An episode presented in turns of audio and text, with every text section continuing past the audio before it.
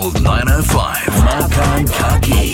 This week we have someone who knows a thing or two about hawker food. He is emerging Singapore hawker, Mr. Xu Zhen Kai of Roast Paradise at Old Airport Road Food Centre. Kai, you want to recommend one of your favorites? I discovered this uh, store unknowingly because I was around my area, lah, Old Airport Road, midnight. So I was very hungry. So I walked past a very old looking coffee shop. There's only one stall open, so there's no choices, so I have to try that. So I went and I ordered a bowl of mincemeat noodle. Okay, bak chor mee. Yes. And to my surprise, right, wow, that was the most delicious, but to me, lah, subjective, lah, Right. I have ever tried, lah, that I went down the next few days just to try it. Like, Okay. take a public transport, especially down. And the timing for the store was quite eccentric. So they open at 4 a.m. and it closes at about 10 a.m. So they're only open for six hours? Yeah, and only in the morning. Wow. And where is it? It's beside the hawker center that I work at. Okay, so Yeah. it's a coffee shop next to Old Airport Correct. Road Food Centre. The coffee shop, I don't think got name.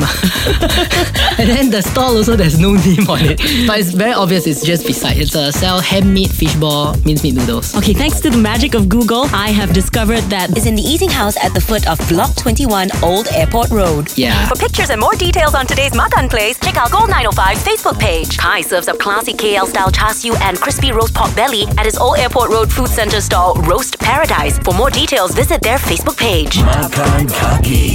Because good friends share good food.